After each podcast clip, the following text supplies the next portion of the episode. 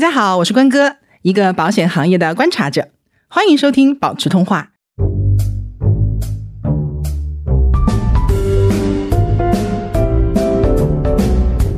去年我们做了一次保险配置实录，嘉宾呢是二十五岁的单身女性诗诗啊，不知道你们有没有印象？当时呢，大家就说想听家庭版本的配置案例，所以今天我们请到了一位嘉宾 Beta，一位来自一线城市的大厂员工，他的家庭就是典型的四二幺结构，一共七口人，横跨了三个年龄段。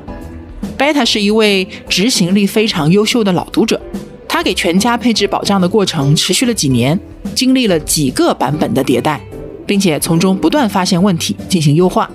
他曾经在豆瓣详细分享过自己家庭保险体系的搭建和迭代，并受到了极好的反馈，有非常多值得我们借鉴的地方，包括我本人也深受启发。因为 Beta 的思路非常清晰，所以本期就以他的讲述为主。首先，我们先来听一下 Beta 家庭的基本情况。以及他是如何接触到保险的？首先，我们是一个三口之家，有一个两岁的宝宝，父母的话健在，对，然后大概五六十岁的一个样子。我先介绍健康的状况吧，总体还算比较健康，就是呃，我和我爱人都没有得过什么大病，对，然后宝宝还比较健康。双方的父母呢，现在是有一些常规的老年病，比如说风湿啊等等这样一些病，对，动过一些小手术啊等等，可能会对后续买保险会有影响。先说一下买保险的契机吧，或者是说怎么接触到保险，应该是有两个契机。第一个是我在一八一九年左右开始接触投资理财，很多的理财的博主他都会建议先买好保险以后再去做理财，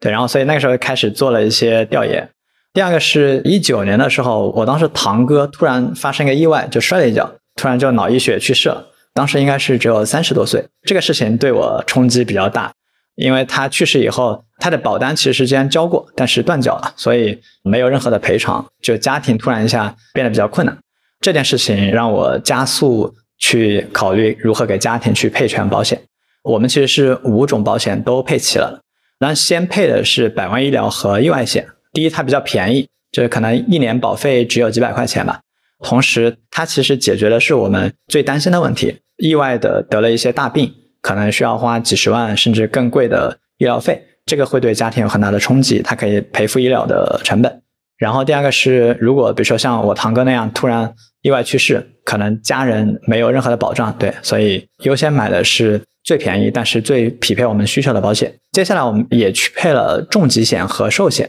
这个可能是面向更长期的一些事情，比如说失去工作能力啊，突然家庭没有收入，那重疾险可以保障。寿险的话，就是万一英年早逝，可以给家人留笔钱嘛。虽然它相对百万医疗和意外险比较贵，但是它对应它的保额来说还是不错的。对，因为它一般可以分三十年左右去缴纳嘛。每年其实大概是交几千块钱，但如果一旦生病或者去世，其实它的赔付金额会比较高，能到五十万或一百万。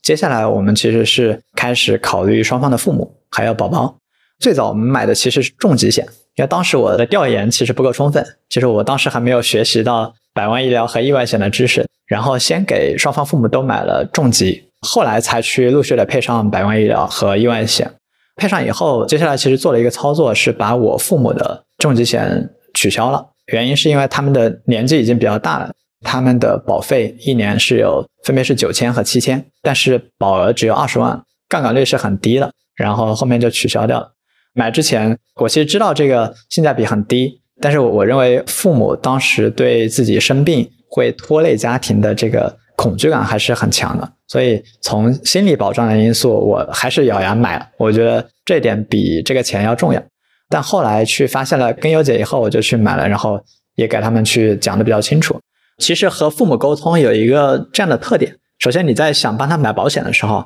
他会觉得你浪费钱。但是他们一般又有另外一个情绪，就是他们会比你更加担心自己生病，因为一旦生病，其实会拖累家庭，父母会有这样的感受，这其实是一个矛盾的心态。所以我会给他们去讲解这里面的逻辑。我给你们买保险，其实不是为你们买的，而是为我买的。其实你们生病了，是我在花钱，我其实是在为自己做一个财务保障。我这样一旦买了之后，其实你们就不用担心说生病以后会拖累我了，不用觉得是我凭空为你们花了一笔钱，其实是一个我自己的一个经济决策而已。在给双方父母配置完这些基础保障之后，宝宝也是买了百万医疗意外险和重疾险，对，然后全部配完之后呢，呃，又给我和呃我老婆去买了年金险。买这个的契机其实是当时我读了一本书，对，也是看了一个纪录片，就日本的一个纪录片，叫做《老后破产》。它介绍的其实是日本社会的一个普遍现象，因为日本社会的寿命很长嘛，当时很多老人其实在年轻的时候攒了一些钱，可能是奔着退休以后活到七十岁左右，就按这个规模去留的储蓄，但后来发现不太对劲，就是怎么寿命越来越长，可以活到八九十岁，这个是很恐惧的，因为你的钱就这么多，需要掰着指头数日子，对，然后去一点点花，对，所以很惨。然后中国其实寿命也在逐渐的增加嘛，所以我认为有可能我们这一代人将来可能是能活到接近一百岁的。那这个保障其实一定要做好对。贝塔在一点零阶段就为家人配齐了四类基础的险种，甚至包括养老年金。在这个过程中，有几点我觉得很重要。第一。贝塔对每个类型的产品能起到什么作用有很明确的认识，所以并没有只觉得某种产品有用，而是在自己的能力范围内尽量配齐。第二，他有根据自己家庭的情况设置轻重缓急，比如先自己，再父母孩子，先百万和意外，再寿险和重疾。第三，嗯，也是给我很大触动的一点，是他跟父母的沟通堪称模板。相信对于很多和父母沟通保险有困难的朋友来说，会有很多的启发。接下来二点零版本的过程当中，他为老人打造的保险体系和他行为的出发点也非常值得我们参考。当然，保障体系是一个随着人生周期需要不断变化调整的动态过程。比如，普通的成年人需要注意的是续保、加保额、更换产品、给保障打补丁等等。而老人和孩子需要注意的就更多。贝塔家的保险体系二点零也是从孩子的一次理赔开始的。啊，二一年的时候住院住了一段时间，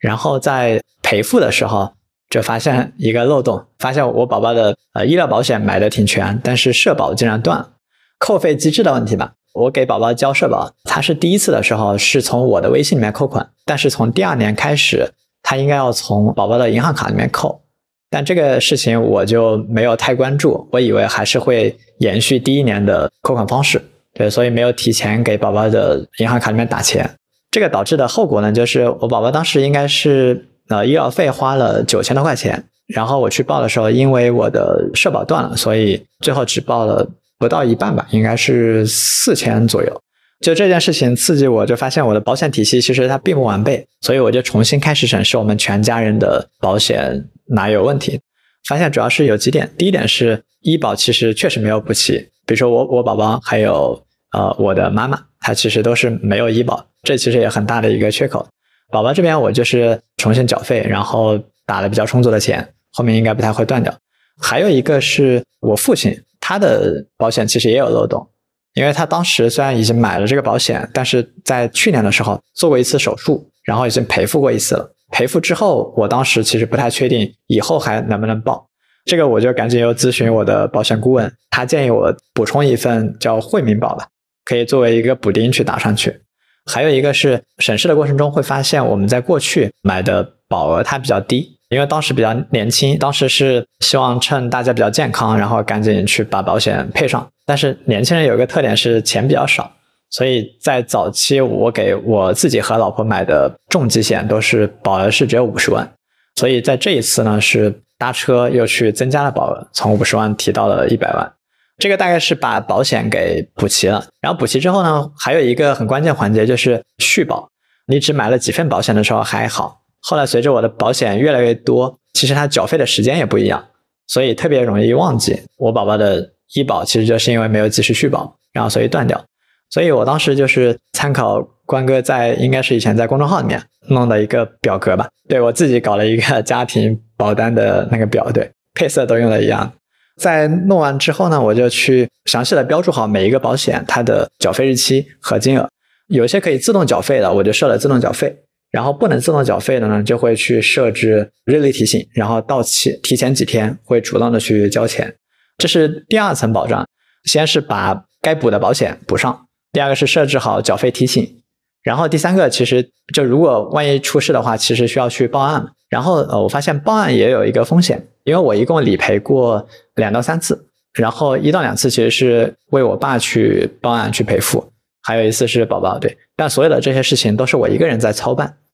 然后我就担心出现一个风险，就万一如果是我出意外，可能家人连我买了啥保险都不知道，就想想就很后怕。所以我后面就做了一个操作，就是我把所有的保单全部下载下来，结合那个家庭的那个保单的表格，然后我拉全家人开了一个家庭会议，先给大家科普了一下各个保险是什么样的，它用来保障什么，以及我给全家人分别买了什么保险。第三个是怎么赔付。如果出了什么事情，应该怎么去用这些保单去找到电话号码？应该怎么去报案？其实相当于是让全家每一个人都具备独立的报案的能力。任何一个人出了意外，其实其他人都可以去顶上。我还拉了我姐，因为她在深圳，然后我们其他人都在上海。对我甚至想过一种可能性，就是万一团灭了，我我姐姐还能够帮我们去报案。前面讲的其实关于保险层面的事情，就是如果我出了意外或任何一个家庭成员出意外，关于保险赔付应该其他的家庭成员应该怎么操作的问题。但是一个家庭里面，它其实毕竟还是有一些存量的财产的，比如说我我就会担心一个可能性，叫做我突然出了一个意外，我还来不及去告诉我的家人，说我还有什么钱存在哪个地方，这个对我家庭就很可惜嘛。所以我就做了一个操作，就是我把我所有的资金账户，然后的信息都存在了一个呃密码管理工具里面，然后那个叫 One Password，就平时用的比较多，对。然后它有一个家庭共享的功能，我给我老婆也开了一个权限，也就是说，如果我出事的话，她随时可以进那个相当于线上的保险库，看到我所有的银行卡密码。和对应的一些理财账户，它的账号和密码是怎么样的？它可以随时把这个提出来。因为之前也看过一些新闻，什么谁谁去世了，然后可能还有一笔钱家人都不知道，或者是要去线下办理，非常的麻烦。对，等等，其实这个是为了解决这个问题。除了在保险之外，当时我还做了一个额外的补充，它可能就超出保险的范畴了。就是这样，前面有提到说，我给自己和老婆去买了养老金嘛，年金险。但父母肯定是现在没法买了，因为已经都退休或者是快退休了。但是呢，他们是有这个需求的。我父亲是教师，每个月会有几千块钱的退休金，但我母亲是是没有固定工作的，对，所以他是没有这个退休金。他相比我父亲，其实会有那个不安全感。甚至有一个小插曲，就是当时我记得有一次，就我我每个月会给父母去打生活费，但有一次好像是跟父母吵架或者冷战期，对我妈妈其实她当时已经没有生活费了，但是他们就没有找我提，他们可能找别人先借钱顶一下。当时这件事情对我触动很大，因为我觉得如果一个家庭里面就虽然大家关系很好，互帮互助，但是如果一个人掌握了另外一个人的经济来源，其实你的地位是不平等。所以我在感受到这个信号之后呢，就做了一个事情，我设计了一个产品，我帮我父母去建立理财账户，也就是说，我每个月在给他们打生活费之外，会额外的再付一笔钱，帮他们定投进去。其实我是不在意这个钱它是涨是跌的，但是这个是他们自己的账户，就这个钱一旦打进去，在观念上面，这个储蓄会变成他们自己的钱。其实中转了一道之后，这个感受会好很多。除了保证产品可以根据家庭情况调整以外，贝塔还考虑到了被很多人忽视的一点——报案。为了保证家里不论出什么变故都有人可以处理保单，他不但召开了家庭会议，还使用了各种工具来保管密码。可以说啊，是把底线思维贯彻到了极致。而且，除了医疗险之外，贝塔为父母考虑的更进一步，他为父母建立了一个理财账户。不仅处理了财务问题，甚至还打通了父母心态上的障碍。其实大家也能看得出来，我们在配置保险时遇到的困难，很多并不是来自于保险本身，而是本来就存在于生活中的，只是因为配置保障，迫使我们正面面对了这些困难。所以呢，也需要我们从其他的角度，或者说更高的层面上去解决，而不是只把目光集中在保险本身。现在，Beta 的家庭保障体系已经准备进化到三点零版本了，但也因此，他发现虽然前期经过一轮迭代，他还是踩了坑，那就是对家庭大额支出的预估不足。在经历了这么多以后，Beta 也有一些自己的感悟和建议。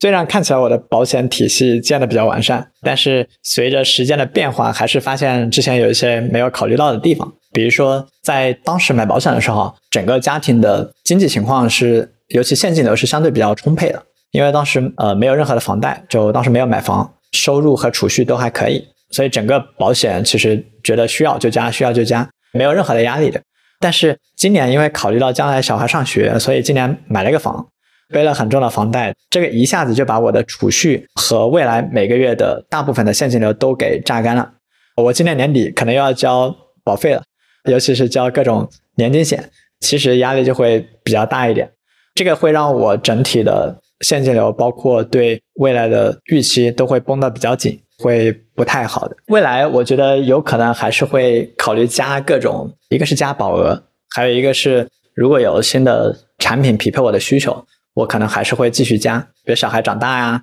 收入增加，就是你对自己需要加的保障，应该要进一步的匹配或者是加满。对，然后这些可能都需要考虑的，我现在还没有想的特别清楚，先缓过来吧。缓过来之后，可能会再对，是再去研究怎么加。两点感悟比较强烈吧，一个是我觉得保险它其实是非常个性化的一件事情。虽然说我们有一些标准化的产品或产品类别，比如说百万医疗、意外险，但是每个人去配的时候，你到底应该配哪些？和每一个类别里面你配哪一种，配多少保额？怎么缴费，其实都是挺个性化的，就需要对自己的需求有充分的理解。但我周围见很多人，他其实不太会思考这个，而是上来就是能不能给我推荐一套，帮我上全。这个有点像要求我们产品经理说你不了解用户需求，你就去给别人做一个特别好的产品一样，是不太可能。然后第二个是，我觉得保险它的价值，或者是对我的价值，其实除了实际的价值，就现实的价值，你如果出事以后，他会赔付。或者是关于年金，他到了退休以后会源源不断的有钱，这个的实际价值虽然重要，但是背后的心理价值更重要。比如说重疾险或者是百万医疗，就有可能他赔付的概率很低，或者是对很多人来说根本不会用到这笔钱。但是你你买了之后，不太会去过度的焦虑，说啊，万一我生病了怎么办或怎么样？这样的话，你可以更加专注于当下。对，包括年金险也是一样的。其实我我认为我应该大概率不太会在退休以后指望养老金去生活。我先买了，其实我对未来的担忧就小了很多。这个源自我我自己的一个观察，无论是我自己。或者是和朋友交流，发现很多年轻人他其实对未来很焦虑。但我自己感受其实是很多人对未来的焦虑是，他对未来觉得有太多的不确定性。但是这个不确定性，你是可以先去稍微理性一点去梳理，就是你到底在怕什么？你是在怕出意外吗？还是说得了重病就倾家荡产？对，还是说养老问题的？其实这些问题都可以摆出来，好好的捋一捋。其实市面上是或呃，无论是商业的产品，还是说自己通过设计一些方案，其实都是可以去提前准备的。那一旦把这个想明白以后，其实你的生活就会变得很能够专注当下嘛，就不需要为呃过度的操心未来的一些焦虑。贝塔家一共七口人都配置了保险，有着很丰富的投保经验。对于普通人如何挑选购买渠道，他也有自己的想法。我对保险的了解应该分几个阶段吧。最早可能是没有太关注这个行业，其实我听到的都是保险的负面消息，就来自于周围谁谁谁又被朋友骗了，或者是被保险销售骗了等等。所以当时对保险的，或者至少对这个行业的认知是比较差的。这应该是比较小的时候了。然后在我开始真正关注保险之后，其实我就会去找很多渠道，就我慢慢去理解出这个行业它其实是有很多不同的角色。其实保险最本质的角色应该是有两个角色，一个是说保险的用户，就是我们普通人；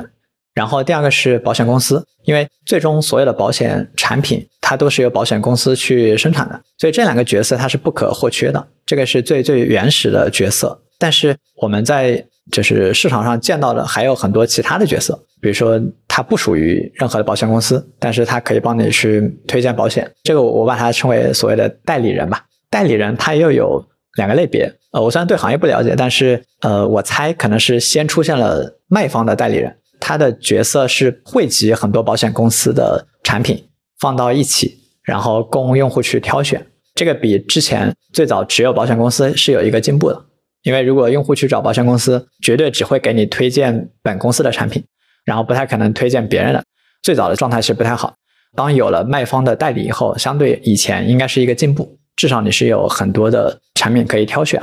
但这个时候仍然有一个弊端，就是因为卖方的代理，它的收入来源应该是从保险公司拿提成，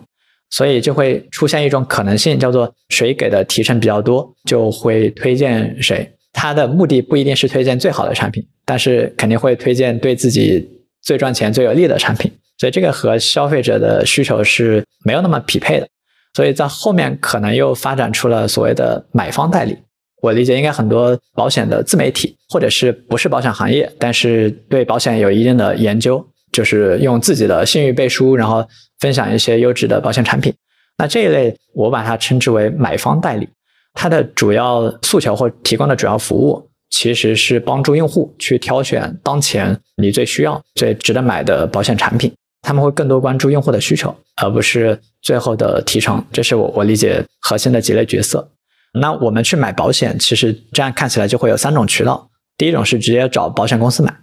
第二种是找卖方的代理，比如说一些平台或者是个人销售；第三种是找这种买方的代理。告诉他我的需求是什么，让他帮你去分析，大概是这样三种渠道吧。我自己的观点是，我会更倾向于从买方代理手上去买保险。这个原因也很简单，就是他们是离用户最近的。因为现在即使是最接近用户的买方代理，收入来源应该主要还是来自于 B 端，就是保险公司一层层的分成，来自用户的可能比较少。我想象一下，如果将来保险行业可以像基金行业一样，是从用户身上去抽钱，给用户提供可以标准化、量化的服务，然后让用户可以愿意为这部分的服务去买单。这个时候，可能这个行业发展就会变得非常的成熟，或者是信任感会更高吧。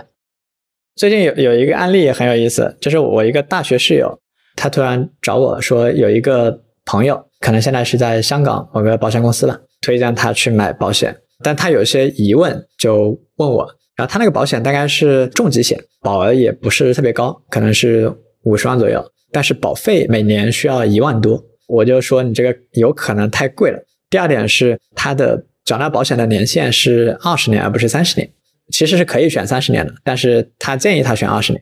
对我说这个有可能有坑啊，但他就是在我和他之间反复的动摇。对，然后我我给他捋了一下，我说以我知道的信息，你可以找我推荐给你的保险顾问再了解一下。虽然我不是很专业的，但他给你推荐二十年有一个可能性，是因为这个行业好像提成是根据首年的保，他让你第一年交的钱比较多，对，然后其实可以赚更多钱，这是一种可能性，对，让他稍微多了解一下。最后我不知道他最后买了没，对，反正我的感受是这个行业现在确实信任度。和什么良莠不齐的现象比较多，就哪怕是朋友，也很难百分之百的信任。保险行业的确存在乱象，从业人员既需要职业素养，也需要专业素养。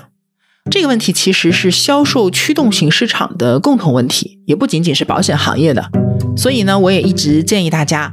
不论购买什么样的服务，自己首先要具备一定的认知，才能对销售、对渠道。有基本的判断能力，同时，一个专业的投保渠道，不论是个人还是平台，背后都有成熟的行业资源，对顺利的投保和理赔都会起到很正面的作用。所以，建议大家在挑选的时候啊，把这一条作为重要的选择标准。之前贝塔的家庭保障体系，基本都是因为在理赔过程中发现了盲点，所以才进行了升级。我们也请他详细分享了给父亲理赔的过程。其中还有几个典型但是不被人注意的问题。我先介绍背景，应该是在去年，他突然有一天晚上呃晕倒了，连续晕倒了两次，后面送到医院以后去诊断，发现是腹部的主动脉溃疡还是 还是什么，其实还挺危险的。就如果不出事还好，但一旦出事就很难抢救。当时是住院做了一个手术，就搭一个支架，一个小手术，然后后面就进入了理赔环节。然后我当时是给我父亲买过两份保险，关于疾病相关的，一个是重疾险，还有一个是百万医疗险。我爸是有医保的，医保覆盖了一部分，对。然后接下来我去做商业保险的赔付，在重疾的时候就发现出问题了。当时给保险公司打电话报案以后，他们做了登记，后来详细的收集材料之后，会发现说我在买保险的时候是没有勾选一个叫轻症保障的。对，因为重疾除了你购买重疾外，还有一个选项叫做你是否覆盖这些重疾对应的轻症。当时我可能没有注意到，就买保险的时候，然后我是没有勾选。然后保险公司判定说我父亲这个疾病，它其实只是属于轻症，因为还没有出现特别严重的问题，所以就不赔付了。这这个我我后来找保险顾问赶紧去咨询，就他发现这个也确实无能为力，因为确实属于轻症的范畴，所以我的重疾险就泡汤了。对。我记得如果我选了的话，应该会呃能够赔付绝大部分吧，我记得是。然后接下来就去百万医疗吧。百万医疗本来我的材料应该是比较齐全，我觉得应该没有太大问题。但交过去以后呢，保险公司又给我找出了一个问题，他们找出了我父亲在几年前有一个住院还是一个医疗的一个记录，说当时在购买保险的时候没有如实的告知。我就赶紧去问我爸。因因为当时买的时候，我其实不知道我父亲住院了。对，问问的时候也也没什么印象，就得知理赔被拒，然后我赶紧去找我爸妈去问，他们回忆了半天才想起来，说可能是就那个医院，应该是我爸之前风湿还是什么，去一个中医院还是哪看过一次，其实是没有住院的，应该就是治疗了一下吧，开了一些药之类的。但是这个就确实属于没有如实的告知，所以影响到赔付。当时我就比较着急，我就赶紧去找保险顾问去咨询这个怎么回事。